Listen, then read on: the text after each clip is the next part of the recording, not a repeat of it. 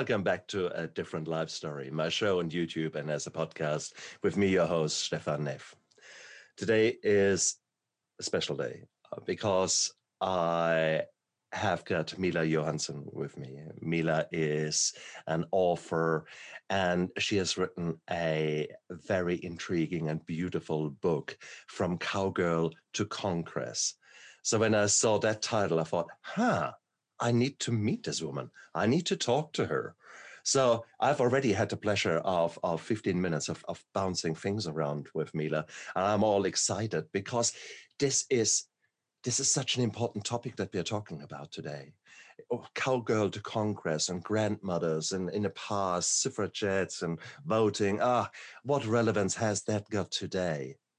Hell, guys, today it is so important that remember these lessons from the past because the same shit is happening right now again.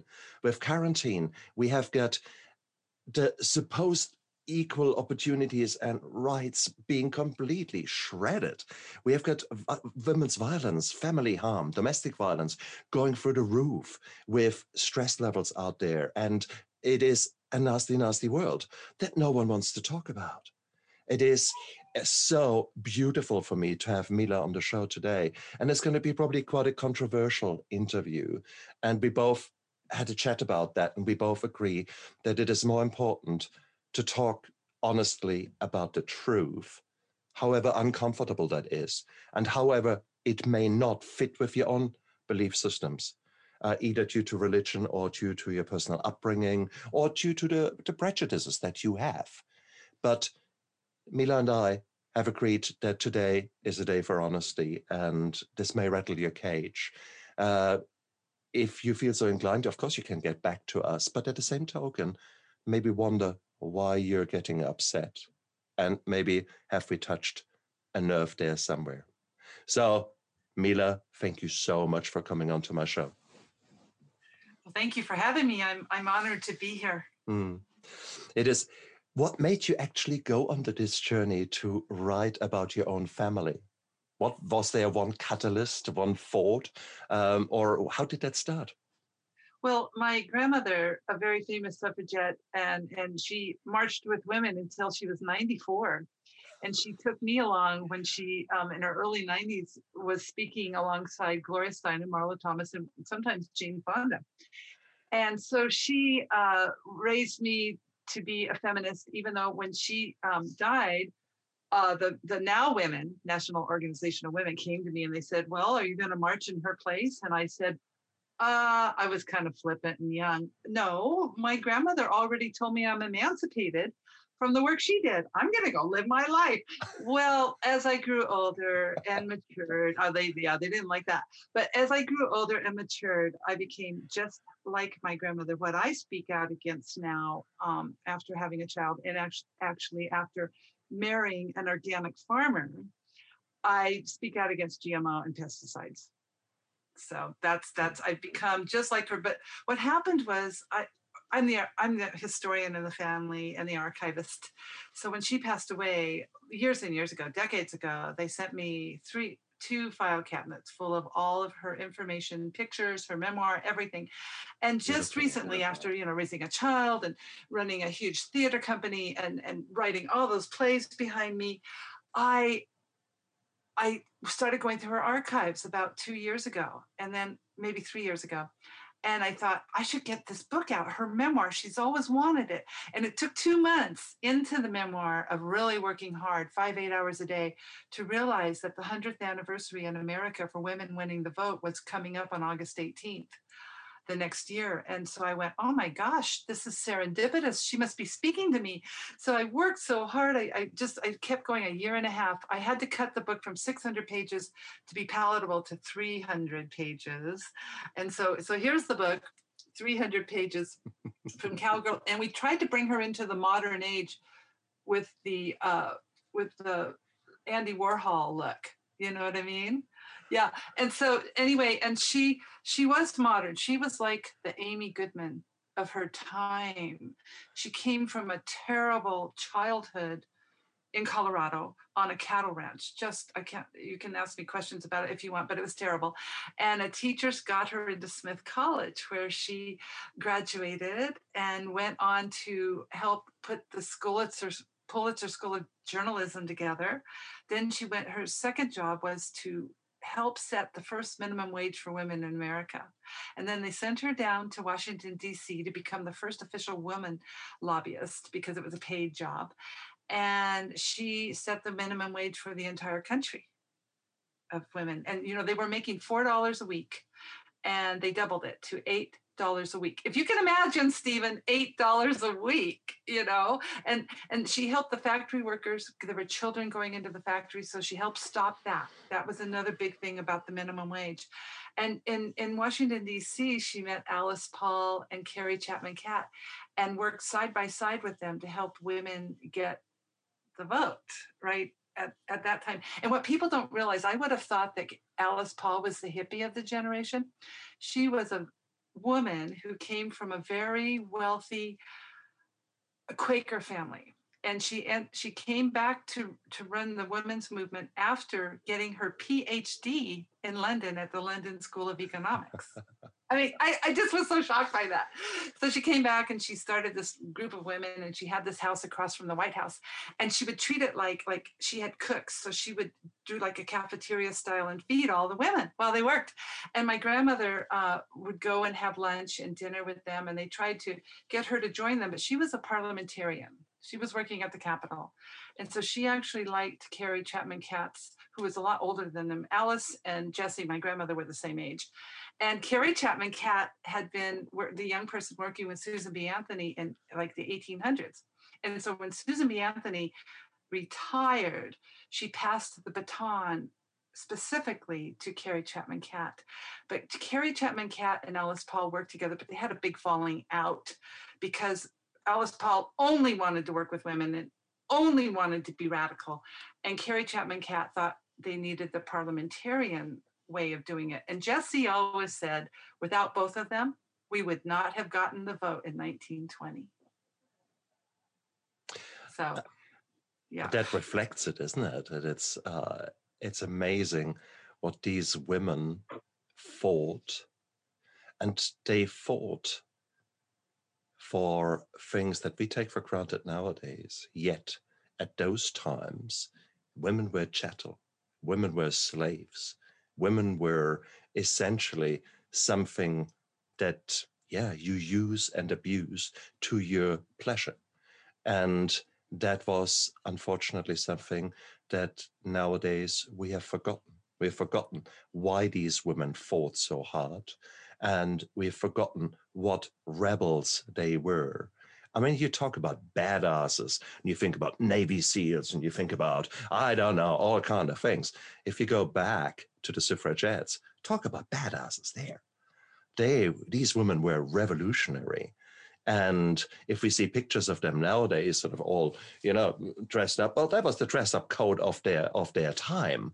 If you imagine them today, you would see rather different rebel-like expressions. Okay, so it is amazing. It is, sometimes I would love to to see how these women would look nowadays, given their choice, given their their opportunity. Um, so and. There is certainly, there is so much where we where we can learn from these women. I mean, how do you do you grow up in a life of servitude and often brutal violence, emotional abuse, incest, um, all these kind of things we don't want to think about and talk about. There are taboos still. And only now in the last ten years do we see Me Too movements or um, the French uh, incest uh, movement right now uh, coming out. So we are breaking the, the last taboos, but they were, they were probably normal. Now people will say, what the, how can you, how dare you say that was normal? No, no. The problem is, I mean, you know probably the figures better than me, Mila. Um, there are there's a huge percentage of women that has been abused and has been raped sexually abused. If you only just talk sexual abuse, what is it? One in one in five in American universities? Well, no, it's, well, you know, it, it's funny because, when, and one more thing we have to go back to, those women fought against all odds because they had no rights and they, they were abused and they were spit upon and they were beaten. Not all of them, but, you know, a lot of them. So we have to remember that, that us revolting now and doing things, you know, revolutionary was not the same, because we have toilets, we have lights, we have cars, and we have cell phones. They didn't have any of that. And, and they organized and they got together. So they went against all odds. But right now, actually, when I I thought before Me Too, I thought it was fifty percent of at least my friends who had told me they had been molested, which shocked me because I, I was fortunate. My mother was always divorced, so we didn't have any men in the house, which, you know, ninety percent of um, incest and rape happens with people you know and in your own home usually. So, but then when Me Too came, I was very surprised when more women came out that I knew and talked about it, even publicly or or told me personally. So now I know from what I've heard, it's about seventy-five percent of women. And uh, I just I just can't believe it. It's unbelievable. And that is, again, this is for me as a man who respects, yes, I do respect women deeply, deeply, deeply. Um, and that doesn't mean to say that as a young man, I was not pushy and try to, to bait as many women as I possibly can. I was an asshole. So, okay, so let's let's let's distinguish these two things. Um, but to abuse someone, to rape someone, that is a power play. This is something, something awful, yet you're telling me seventy percent. So devil's advocate, well, yeah, okay, Colorado farm, of course. Yeah, maybe, maybe it's you guys down there. Do you think it's only you guys down there? Or do you think that this transcends the whole American society? And then the question, the next question must be, do you think that it transcends all Western societies? I think it's um, probably everywhere. And I didn't know a lot about it because I had never heard about it from my friends or, or anybody until my grandmother, I think, was the first person to tell me that she had been molested by by her father. And and he was the pillar of the community. And and how she said was, you know, they're king, they're kings of the farm. We live way out in the farm and there's no one to tell and everyone respected him.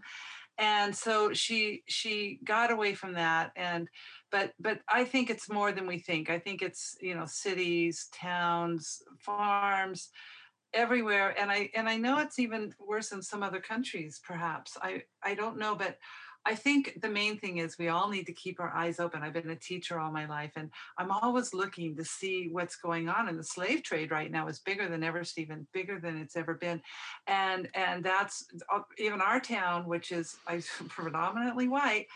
Girls are taken off the street all the time and put into the slave trade down in the cities near us. And it happens all the time. Like, like there's these malls and the girls come out and they say, oh, I like that blouse on you. Come out to my truck. And then the truck is the man, you know, but I don't want to go into that too much, but it's a big deal right here where we live. Mm. And it's, it's surprising and shocking. So I think it's everywhere, but I think if we all keep our eyes open, I, I, I was telling you earlier, and I want to say it again, that one of my students came, um, out when Me Too happened, and she told the community, she goes, yeah, I was molested by someone, but he's a pillar of the community now, and he's a grandfather and a father, and I don't want to ruin his life. And I said, no, ruin his life. He will do it to someone else, maybe even his own grandchildren. So you must tell everyone, and this is my message to women, we must report it. And I know a lot of women have told me they thought it was their fault. That's another big deal. Hey, have you heard of this? This is, but, but wait, everybody report it. That's your job. We must stop them from doing it to someone else. But have you heard of this, Stephen? There's a museum in America, and it's called What They Were Wearing. And really? it's it's yes, it's walls of what, because they say, oh, they were wearing something skimpy. Well, they weren't always wearing something skimpy, and if they were, that was not an excuse. And on the walls is the jeans and the shirt that the girl was wearing, and the dress that the girl was wearing. It, it, it's all, the whole museum, I think, is walls of what the girls were wearing when they were raped or molested. Is that fantastic?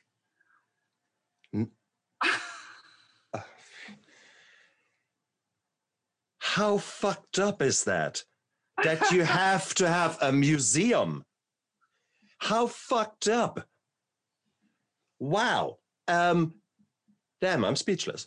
Uh, it's, but it reflects so much that there is something seriously, seriously wrong with a society. And I'm now not, well, I want to say, bloody Americans, that's my prejudice towards your country. Uh, and, and your previous president didn't really help much there. Um, but, but, but, I did the hard homework uh, because it, I, all of the, the women I dated, all of the the, the, the the relationships I had, friends, I never heard one story. And I thought maybe was I privileged that I was, you know, but I actually came from the wrong side of the tracks. I actually, I don't really say I can be privileged. Man, I mean, an, a, a fantastic evening out would be that my mum bought some chips, potato fries, basically, on a Friday, and we had that with ketchup and mayonnaise. And that was, wow, that was a celebration of the week. So that gives you about the level of where I grew up. Um, yeah. So, no, yet I had not heard about any any statistics like that. So I actually went looking, and funnily enough, in Germany, the incidence of rape, et cetera, is actually pretty much the same as in the United States.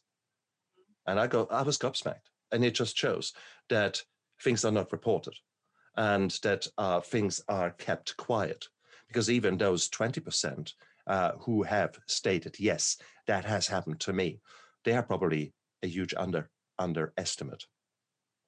And that is hard for me to swallow. That is hard for me to swallow as a man, that there is so much violence out there against women. And automatically my mind wants to say no, because I don't want to be seen as guilty, because if that happens so much, that means basically, yeah. you know, some of my friends must be rapists. And yes. you yes. think they're walking among us. You know, I've read a lot of articles, and it was like the neighbor next door, the soccer teacher, you know, the one with the gymnastics teacher. And when I, when my daughter was little, I read these, and then it made me realize I don't want her around any men, even the men I know, because, because we don't know. Probably most aren't, but we don't know which ones, because it's a secret society. And, and so I read, I read all these articles, and I had not heard a lot about it. I mean, my grandmother told me, a few friends, but it, I, it woke me up. So I really overprotected my daughter in that sense. You know what I'm saying?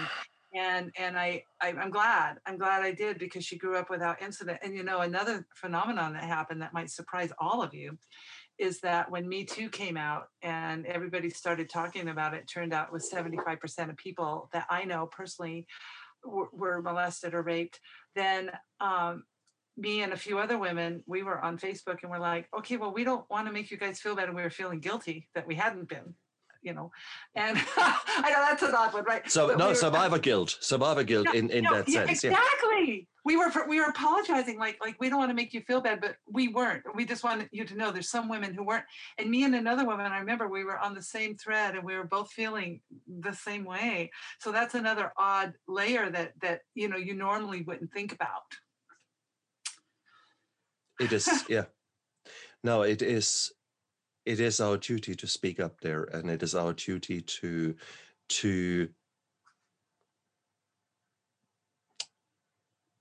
to be honest, to be exactly honest. There is also a duty to be careful. Not every single look that someone throws at you right. and appreciatively looks at your bottom and at your breasts is sexual harassment. That We're is not just... talking about that. Me, me and my friend said, we really have to delineate that. I'm talking penetration. Okay, this is bad. I'm talking mm. penetration. Yeah. I'm talking when something really happens that, that okay, the other thing I'm going to ha- we're going to have to kind of, I mean, maybe we, I, I'm not the one to go for all that, to, to go against all that, because there's too much of it. But I'm talking like we need to report real abuse. Mm. And we need, and you and I and all of us need to be vigilant. We need to be looking out for those young people, because, you know, there was someone in my circle that was doing it, and I was trying to warn people, but people didn't want to hear it. It's the funniest thing, you know? Oh, not him, you know. But I, I was, um, I was persistent. So, and I think that's that's so important. There is too many people have gotten away with it, and yeah, let's spell out the obvious. Yes, there are women who equally have been abusers, although these are the minority. There are, however, there's a huge amount of abuse uh, going on uh, in the L G B T community, and there's certainly uh, huge pressures there um, to, yeah, it's it, there's a lot of there's a lot of things going on underneath the or behind the white picket fence. Let's put it like that, and it is. It is getting worse. And I think that's the sad thing. We need to accept that it's getting worse and worse and worse. And that is, especially now with increased stresses. I've, I've alluded to that at the start of the interview, because we have got quarantine in many places. So now these women are basically locked in with their abuser, yeah, and they can't get out. It makes it really, really hard. And we need to say that. We need to to, to say that. And and please, if, if anyone out there is is feeling that they are at risk right now, then please stop that interview right now and ask yourself the hard question. Are you at risk? And if you are, then please call the police. Please call social services. Please make yourself known. If you can't get out, then what I suggest you do is you develop a tummy pain. And the tummy pain typically starts around the belly button and sort of diffuse and uh, I'm not feeling well, feeling a bit sick, go to the toilet, come back, oh, I still feel sick. And after about two, three hours, the pain goes towards the right lower part of your tummy. And that pain becomes more severe. So you need to be a bit of an actor there. And that is what is called appendicitis. I like that. That's appendicitis. Yeah. So that's the, uh, you need to see the hospital for that. And most people do know that. When you're in the hospital, that is the chance of you to speak out. Every nurse nowadays in an emergency department is trained to help there. You might find actually little cards in toilets. Um, or for example, you might be asked to give a urine sample to check for, for urinary tract infection. So, and uh, I've seen in, in, in our hospital, there is a little sign uh, to say, write your name uh, in black pen on it. If you need help with family violence, use the red pen and write your name on it. I love that. Such a thing. So nurses and doctors will listen to you and they are primed to help you. That is your way to get out. That is your, that is a way that raises, that does not raise suspicion, but is one way to get out. So please make a mental note of that. And hopefully you never need to use that. But if you need to use it, go for it. And this is your Grammy moment, your Oscar moment. You need to be the best actress or actor that you can be in this case. Cool. Boy, that's so, a good tool. That's really good advice. Hmm. Now, because this is we, this is the reality, and how bizarre is that that we have to give this uh, this advice, because it becomes such a such a prevalent thing. But then again, guys, let's not be real. You might you might still say no. They're talking bullshit. seventy-five percent. Let me give you other figures. One in ten people do have a personality disorder, and one in one hundred people are sociopaths and psychopaths. So that's one in one hundred. And these people are often very amicable. These are uh, have a flair. They have they have absolutely no scruples. They are they have no remorse, no regret, no nothing. That's foreign for them. They uh, that's the reason that they do what they do, and that's one in hundred. That's quite a scary figure if you actually think about it. So your Mister Right might very well be Mister Wrong in all the the the the, the right places, you know what I mean. So guys, girls, in between, don't take things for granted. If you are at risk, seek help, speak up, speak to someone who can help you. And, and I say to someone who can help you, regrettably, so many women, when they finally speak up, as you have just indicated, you are, oh, people say, no, no, no, no, no, no, no, I don't believe you. That is, and it's this this kind of what? And I've I've heard it from quite a few women I had on my show and I spoke to to privately, who said when they finally came out and said and talked about their abuse, no one listened to them, no one believed them. I mean, what do you think about that? What would you say to a woman um, who has that experience? I would say shout it until someone does listen. And people are more ready to listen now, you mm. know, I mean, which leads us into the cancel society, because we got to be careful about that too. But but I think that that you need to speak out. And, the, and if you can't speak out for yourself, think that you're speaking out for the next person in line for this person. Mm. Think of think of the children. Think think of, you know, the next woman and mm. and th- this person, they can't go on like this. And and, and often they, they repeat offenders. Mm. And so, I mean, it's a mode of operandi, and and it's it and it can be a power play, but it can be other things too. And we got to remember that boys are in, in risk too. So I've seen that too. Mm. So we we just need to be vigilant and look out for each other, and and we need to encourage everyone to telling people, let's just let's just make it open that that okay, that guy did that. I'm sorry, that's what happened. And if you don't believe me, well, I'm going to say it again then until you believe me. But see, most people are going to believe you now. Mm. And um, what happened to one of my friends was she was going to Stanford University. Oh, I, I better not speak about this. Sorry. But anyway, but something happened to her and then no one believed it happened. And they were saying, well, what were you wearing? Well, she was wearing jeans and a, and a blouse. I mean, it wasn't even anything. It wasn't mm. even short, you know. So that's why I love that museum. You know, mm. it's, it's, it's, it's just that we need to all look out for each other and mm. and just know that it could be happening to your neighbor, to mm. to your niece, to someone, and, and we just keep our eyes open. You mm. know what I mean? And I think for one thing, everybody needs to exercise because then they'd feel their endorphins. That would help a lot of a lot of people, you know. So then let's look at the flip side. If you're now shouting out everywhere that whatever you believe is a, is abuse, you say it so, will there not be false positives? Right. Will there not be, will you not destroy men, their reputation, their livelihood? Will you not send them to suicide? Because you have actually falsely accused them. Because the picture was actually, you thought what you saw was right. This is abuse. Because you were thinking abuse, abuse, abuse, abuse. Yet it was not. It was, and there was no penetration. There was not nothing. Um,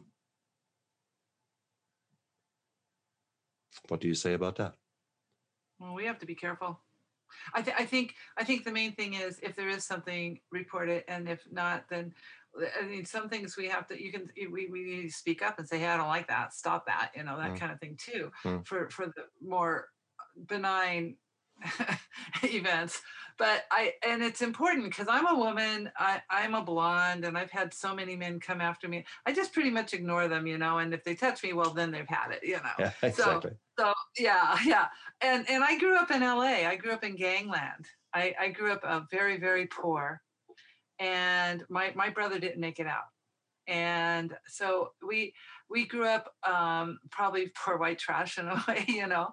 And my mother was a teacher, and she had no idea what was going on. She'd leave at five in the in the morning, and she'd come back at five. And I had to do all the housework. I was kind of the Cinderella. So I've been writing this book called The Cinderella Monologues about my childhood in L A and gangland, and how I grew up. I was kind of naive and stupid, and I was kind of like like really innocent, so I I didn't really do all the things the other girls did, you know. I was and I was tall, so boys didn't want to date me, so I was really lucky compared to, you know, what happened to my friends. And and so I I, I and I was raised partially by my grandmother, who had huge values and philosophy, and and took me with her when she made all these wonderful speeches. But but I I really I, I really saw a lot. I saw a lot happen. And and so we have to remember that we, we don't know what uh, someone else's road to hoe was. We don't know where they came from and what they did. You know, you can't assume because someone has a certain color of hair or skin that they've gone through this and that and the other thing. We have to be open to everybody because, because I, I grew up probably poorer than most people. We didn't even have dinner sometimes.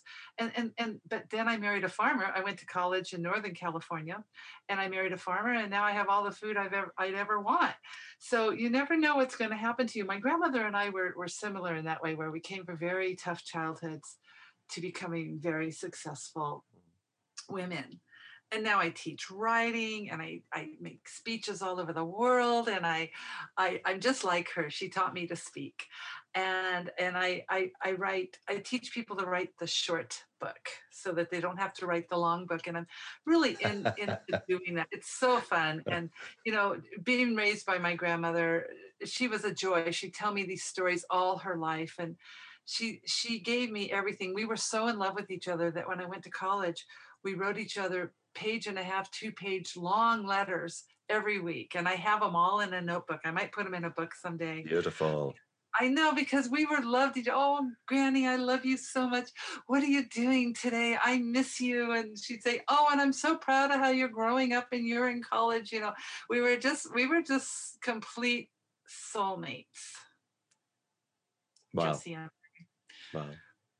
And how beautiful is that? It just shows that that there is a, a whole generation that unfortunately soon will pass, where we could learn so much from, where it is. And I think it is, I'm, I'm blessed because I'm an anesthetist and I, I work in private. So I there are a lot of joint replacements, a lot of people who are in their sixties, seventies, eighties, who are now coming to us, and they get a second lease of life because we take their pain away, and, and they become, they, they, they drop ten years in age. And, and it's beautiful to see that. But equally, I take the time to listen to, to their stories, and sometimes their stories are so awe-inspiring and beautiful. And these are often people they have never never taught or told their story. And so therefore, to have someone like you infusing people to write and come up at least with a short version of it, that is so, so, so beautiful. That is, and especially... No, I have a, yeah, go ahead. No, oh, you, I have a, I have a suggestion. I when I don't know why, but when I was twenty-one, I was wise enough to go to my grandmother and record her for two hours a day for two weeks. And I said, tell this story, Granny, tell that story. And I had those tapes. And right before that, another woman was interviewing her for a book called From Parlor to Prison, which is about five women who were on the front lines. And because Jessie was parlor and some other women went to prison. And so I'm encouraging everyone to go now yeah. with your phone. You can record with your phone now. That's a, I'm making my voiceovers on my phone lately, and they've been really good. So you can record people's stories before they they're gone on your phone and get them down, because you can write them up later. But I encourage everyone to do that. Find the person in your life who means a lot to you, who's who's older in the mm. eighties, nineties, yeah. even older, yeah. and go record them now. Yeah, that's exactly it. I've uh, when we were hit by the quarantine in March here, I realized from the lessons that Italy learned the hard way that we're killing a whole elderly generation. So I made a point of getting in touch with with uh, people in my extended family, and I tried to get, you know, uh, links and and talk to them, et cetera. Interestingly enough, there was very inter- very little interest of people actually to talk to me. But I made the ah. effort. I made the effort and say, look, yeah, tell me, tell me about. Um, about, you know, ancestry, et cetera. We had, uh, I had created this large family tree, and tell me who was with whom, et cetera. And very few people were interested in that. And that, that is, that is fact. So it's just, it is what it is. And there are many people who actually have got a lot of skeletons in their closets. So they are not interested of airing their dirty washing. That's something that we also have to, to accept. Not everyone is willing to talk. My mother never talked to me about her. When I asked her about about things, she became very defensive. Um, you know, when I was born, there was the middle of Vietnam War. How did you feel about that, et cetera? And oh, boy, boy. Now, at first, she was apolitical. She probably had no idea about the Vietnam War, but she was in, in bad circumstances there herself. And so she said, well, I was more busy trying not to kill myself. Whoa, that was a... Uh, stopped there, and then she didn't want to talk about anymore. So whilst this is a beautiful, beautiful advice, and I, I absolutely second you, um, I ran into some walls trying to do exactly that. And so we can't force people to talk.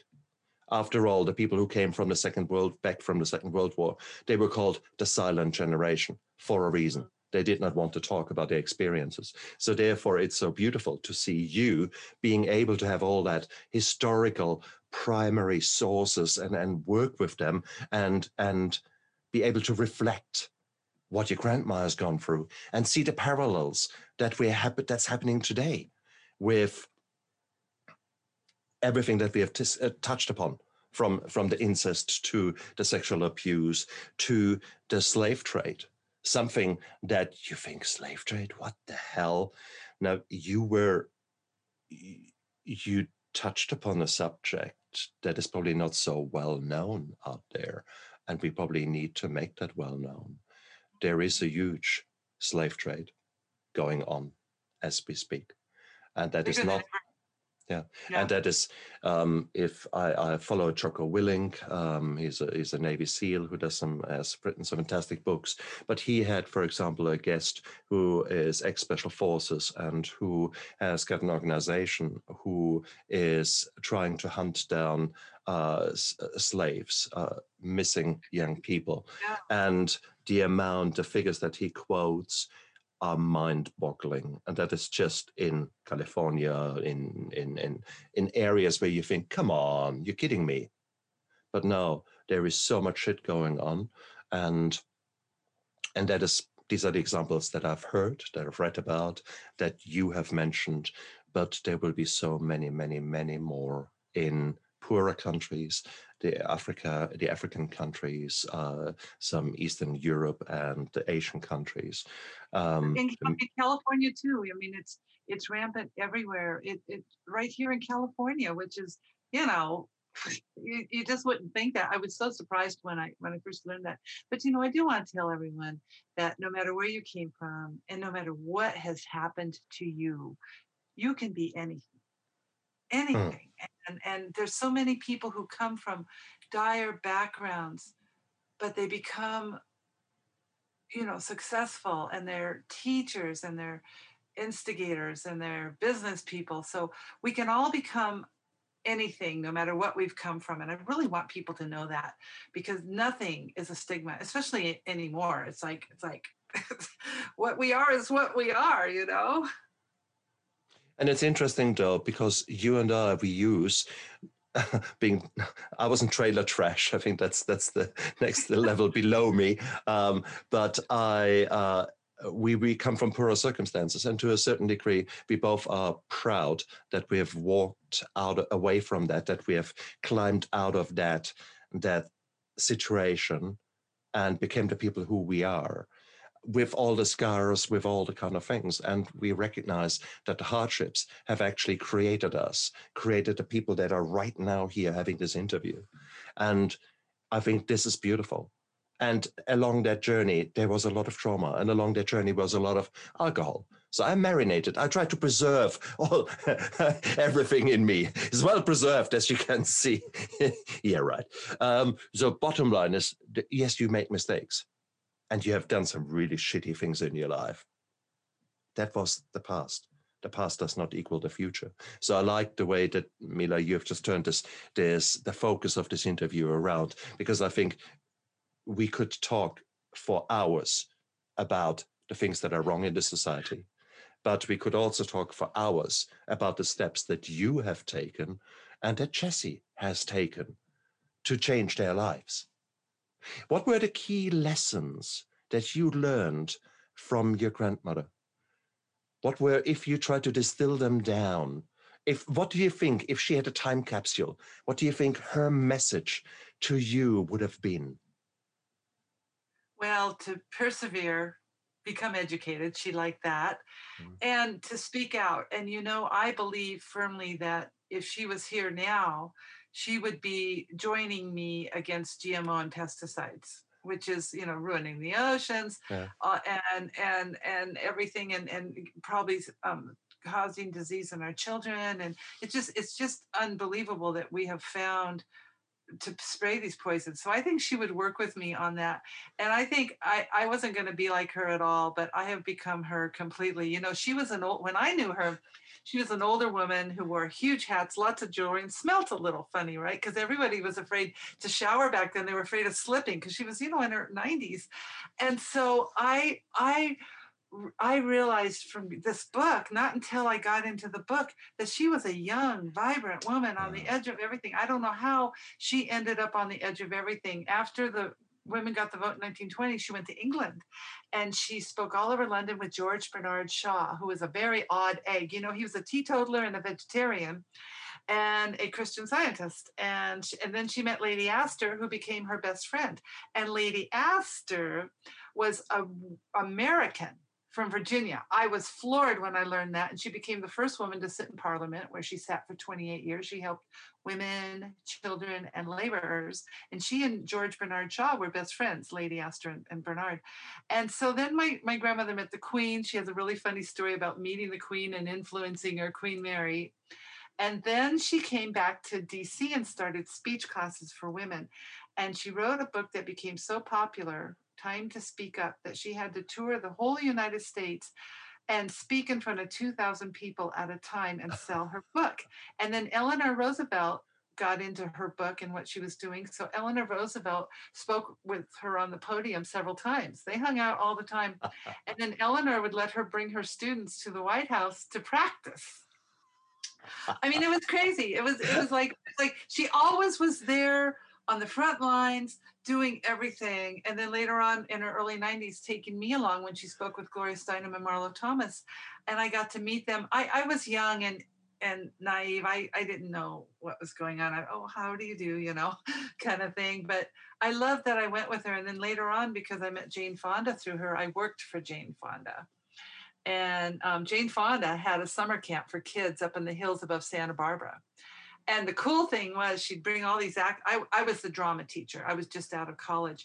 And she would bring these actors up to teach instead of me for the day, all kinds of actors like the guy from Animal House and Cher. And, and then Paul Winter with his wolves came one day. But the cool thing was that the horses were off the lot of Hollywood. There were thirteen horses. And they were famous horses from the cowboy movies. There was um, Tom and and Jerry, and they were the ones who pulled all the carts. They were big white horses, and they'd put and they they put us on them. And one day they said, "Okay, Mila, we're going on a three-day ride on the horses, so come along as the camp counselor." So I went along, and the horse like stood next to me while I slept. It was like having a dog. It was so wonderful because they were so trained from Hollywood. And then I had her daughter, Vanessa, named after Vanessa Redgrave, in my cabin. And everyone said, "Oh no, you have Vanessa. She's ten, but she runs the camp." And I said, "Oh, well, probably not with me." And so I was, so the first day she was there and she was, she looked really defiant. And I sat down and read her a book, Hope for the Flowers. And by the end of the book, she was my friend, and we did our skit that night. And she was such a fine actress at age ten that I made her the lead in the little skit. And we brought the house down at the camp. So I, I had this great time. And Jane Fonda was lovely. Oh, you want to hear the funniest story? She was the most lovely person. She would be working in Hollywood and movies, and she'd come up for the weekend. I think she was married to Tom Hayden then. And she would go to her place and rehearse her lines. Well, one night she comes in, and I had told the girls, "Okay, we're going to go skinny dipping tonight." You know, they're all ten. Half are from Cesar Chavez camps and half were from Hollywood. And so we're all lined up with our towels and our robes, you know, with nothing underneath. And and Jane Fonda comes in from Hollywood. It's about ten or eleven at night. And she comes into the room. She goes, "Well, what's going on?" And I was a little flippant then. And I go, "We're on our way to the pool to go skinny dipping. And if you don't want to come with us, get out of the way." I don't know how I knew to say that. So she goes, "Oh, well, okay, oh, okay." And she backs off, and we all go to the pool. And I told the kids, "Now you got to be quiet because the boys' cabins are right there." And as soon as, of course, as soon as they hit the water, they screamed their heads off. And we were busted. Priceless, priceless. But this was a time there were no cameras around. Yes. God, right. How beautiful is that? You can actually be silly and foolish without too many consequences. How beautiful is that? Imagine that today. You would have bloody, before you even got dry with the towel, you're on the internet. And it's just, oh, God. I I I feel sad for this generation, because yeah. there there is not that possibility to have fun in an in a in some certain sense circumstances uh, consequence free environment. The skinny dipping. Who the hell cares? Have fun, be cheeky, et cetera. Okay, so no, it's beautiful. It's beautiful, beautiful to to hear that story. I need to ask you, as a as a as a, f- a feminist revolutionary uh, woman who were protecting her daughter uh, tremendously, how do you feel about um, the fact that, at least in my country, in New Zealand here, eighty percent of, of teenagers are sending around nudes of themselves and often sexually explicit pictures? How, what do you think about that? Well, I, there's a lot of layers, I don't know. But I think they're asking for trouble in some areas, you know, because here's the deal. Some people think they're talking to another teenager. Mm-hmm. And it's been proven that there's sometimes they're talking to the big old, big guy that's older, and they don't know it. So I think that's a problem. And, you know, a lot of people have been kidnapped from meeting people online like that. So I don't know. I mean, I, I, I mean, we used to run around naked at the rivers and the creeks when I was young, but so I, I mean, I mean, I, I can't judge it completely, but I, what I think what I would look at is the danger. Mm. More like who's watching them, who's stalking them. Mm. In a sense, you know what I'm saying? So oh, one hundred percent, one hundred percent. Being German, um, in if you go to a lake, part of the lake uh, shore would be uh, signed off F K K. So that's where you're nude, uh, yeah. end of the story. So if you walk in there with your pants on, people say, oi, um, makes you a voyeur kind of a thing. So strip down. Same in a sauna. You don't go in with anything on. You're naked in a sauna in Germany. Right. So warning right. for you. For you, you guys. Uh, so if you end up there, don't be surprised. Um, but the reality is that is normal. So please, it is normal to show your body and to be natural about it. That's that's one thing. But I mean, my my uh, son uh, not too long ago had uh, a had suddenly his a good friend of his said, "Don't open that mail. Don't open that picture. Don't open. Don't don't don't." And turns out that he was basically had two conversations, one with a girl, and more or less at the same time, uh, he was somehow communicating with my son. And uh, so there, there, he had an erection, took a picture of that, sent that to the girl, and uh, by accident sent it to... to eh? That's too much.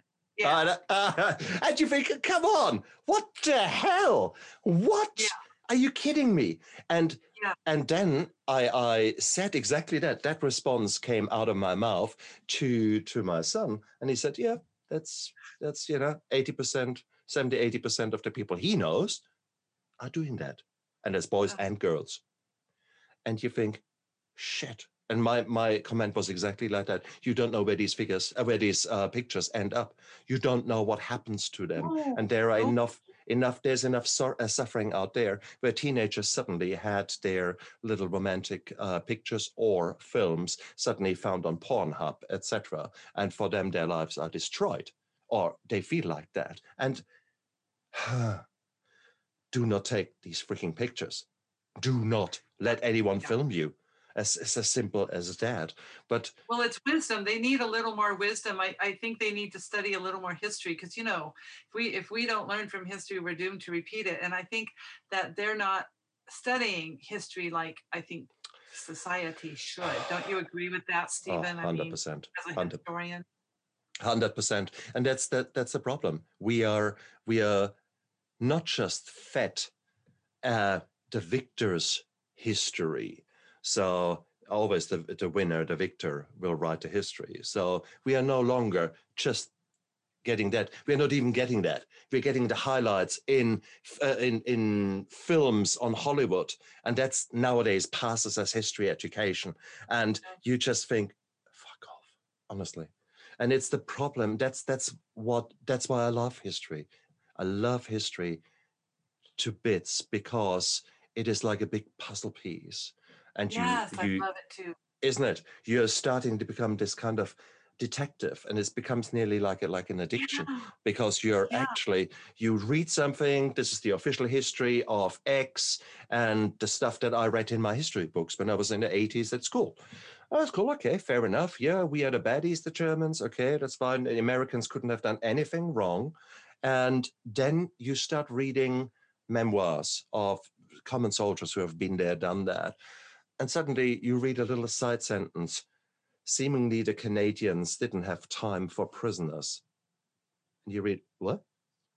And then you realize that actually in that area of uh, of the advance of the Canadians and Americans in the Second World War, the Canadians didn't take prisoners. They, every, every German got shot. Boom. And oops. Uh, I didn't read that in my in my history books. Uh, and it's something like that. And where you suddenly realize, hang on, there is a different story out there. There's a different narrative out there. There is actually so much more.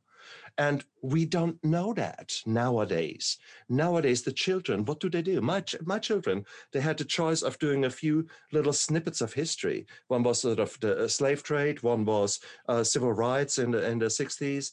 And there was one more. I, I, there was they had uh, some Second World War. They had to Crete, um, and Crete because that is New Zealand had a had a big battle there. That's it. That's pretty much what they knew about history. And I think, well, it, I, how can you make informed decisions nowadays? You need to learn what has truly happened, and then you can take comments of people like Trump and actually see them for what they are.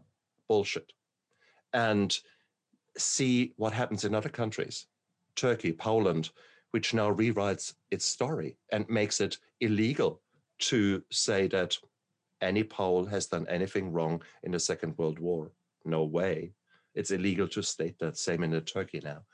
So suddenly, if you do not know the truth, wait another generation and the truth has been forgotten. Yes. So...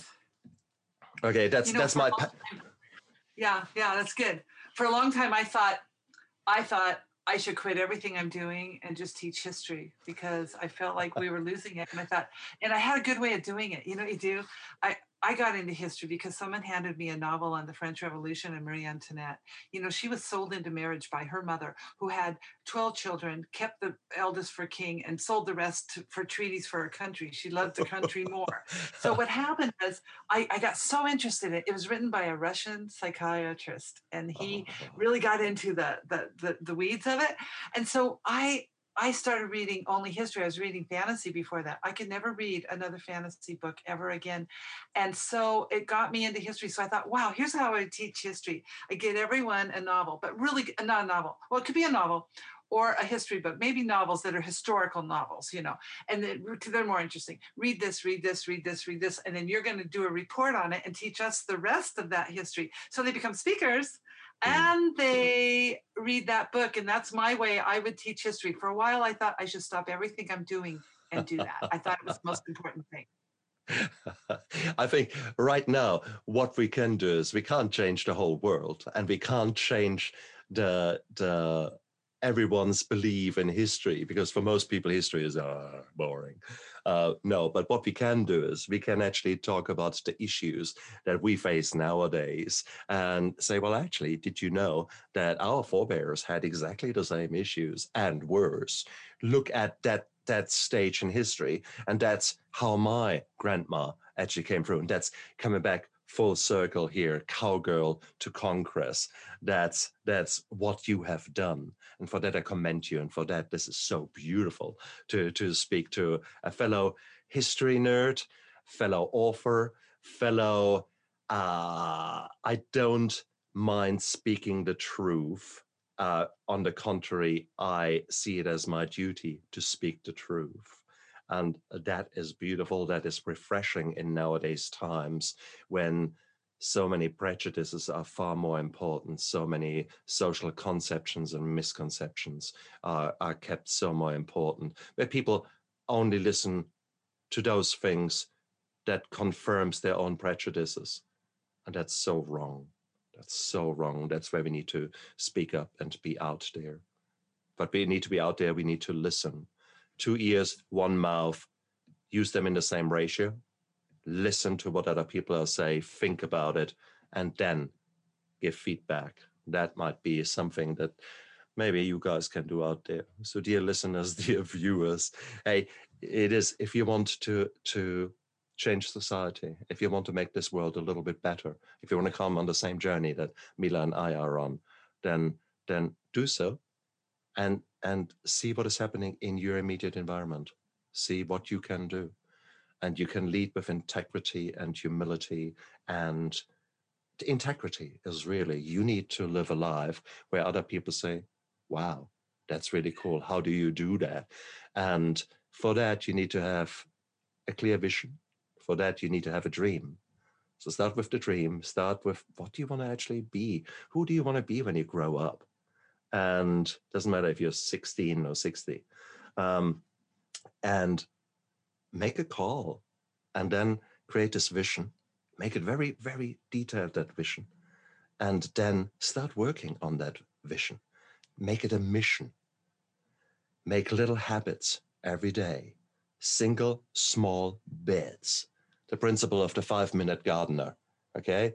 Don't go out there once in a year to eight hours in the garden, then you can't move for three days because your back hurts. No, do five minutes every day and you will be amazed what your garden looks like. Um, it's the same thing with your life. You'll be amazed how your life will change if you actually put your mind to something and create that habit. Create those little micro habits, and suddenly your life changes, and your life changes, and your life changes. And suddenly, if you get into writing, you have got a bookshelf like Mila behind you there. And that's scary. That's bloody scary. I mean, there's, there's my bookshelf, for crying out loud. What is it, three, four books? In all fairness, I haven't got any of my cookbooks well, up there. Stephen, but I, I should say that what I teach is the short book. And what I teach is twenty minutes a day is all we ask. Oh, but perfect. I say to people, if you don't have twenty minutes, you write for five minutes a day. And Toni Morrison, an American authoress, yeah, I think yeah. she's American, she wrote her first, first book for five minutes a day because that's all she had, raising children. So if, if you can only go to the gym for twenty minutes, you don't have to go for two hours, go for twenty minutes. Correct. But you can write a book, five minutes a day, you will have a book, I promise you. And that is what I'm teaching right now. And I'm so excited about it. I have to tell you one more really funny story. Sure. I teach theater to kids. And I taught it for thirty-eight years.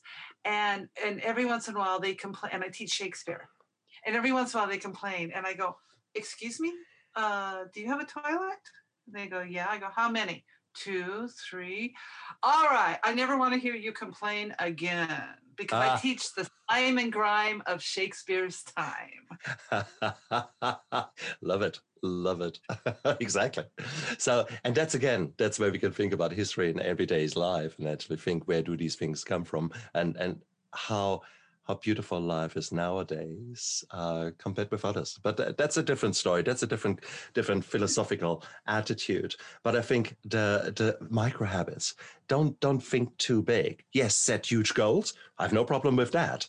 But m- goals that are smart, that are measurable, and that, are, that you can take small steps every day to get your life together again and live the life that you want to live. That, that that life that you dream of. And, and don't ask yourself, oh, why can't I do that? Ask yourself, how can I do that? What can I do? And what can you do right now? Once, once we finish that interview, I want you to press the subscribe button down there, okay? Important. Then I want you to think, how was that with Mila? Do I like her? Do I like what I've heard of her? And the chances are yes, because you stuck through the whole interview till now. So I want you to go down there into the description of the interview, because you get all her social media handles there and all her links are down there. So please check her out. Go out there.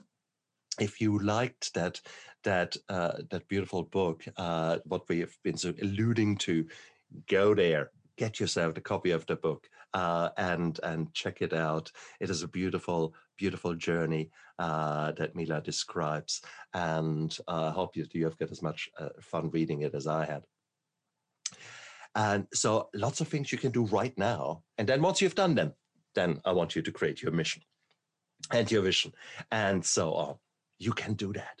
Life is too short.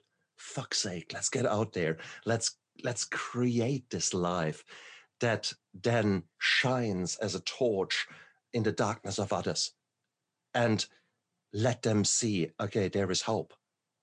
Let us be merchants of hope to you. And then I want you to do a snowball effect and become a merchant of hope to others in your small environment, who you can touch, because that's how we make this world a better place. One little deed, one little action, one little book at a time, one little interview at a time. Mila, it was fantastic. If you were, if you were to send one time capsule back to your younger self, what would you advise yourself to do? Oh gosh, that's hard, but maybe don't sweat the small stuff, and you can be anything. It sounds like cliches, but it's so important, isn't it? It's virtually, I ask most of my, my, my guests, I ask them the same question. And essentially it boils pretty much down to that. We all have got the same message. So you are today, uh, interview one hundred forty something. So oh. one hundred forty people before you have all said the same thing. So guys, maybe there is something there. Maybe it could just be true. So if you want to model yourself on people who have gone through shit and came out the other end and are of now different, better people, if we all come up with the same messages, maybe it should rattle your cage, eh? Good. Mila, that was a fantastic interview. I am so, so pleased that I have met you and that you have let your light shine in my interview here. I wish you all the best for the future. I can't wait to see your new adventures and your new your new things coming out. So um, I, I will most definitely stay in touch with you. Thank you so much for being on my show. That's all I can say. Thank you. It's it's been a great honor, and you're a lot of fun. Thank you. And wise. You're, you have a lot of wisdom. Oh dear me, dear me. My wife disagrees a lot with that, but hey, that's I can live with that. That's called marriage. Oh, true, touché. You guys out there, make this make this day worthwhile living. Carpe diem. Okay, look after yourself. Bye. Dream on, dream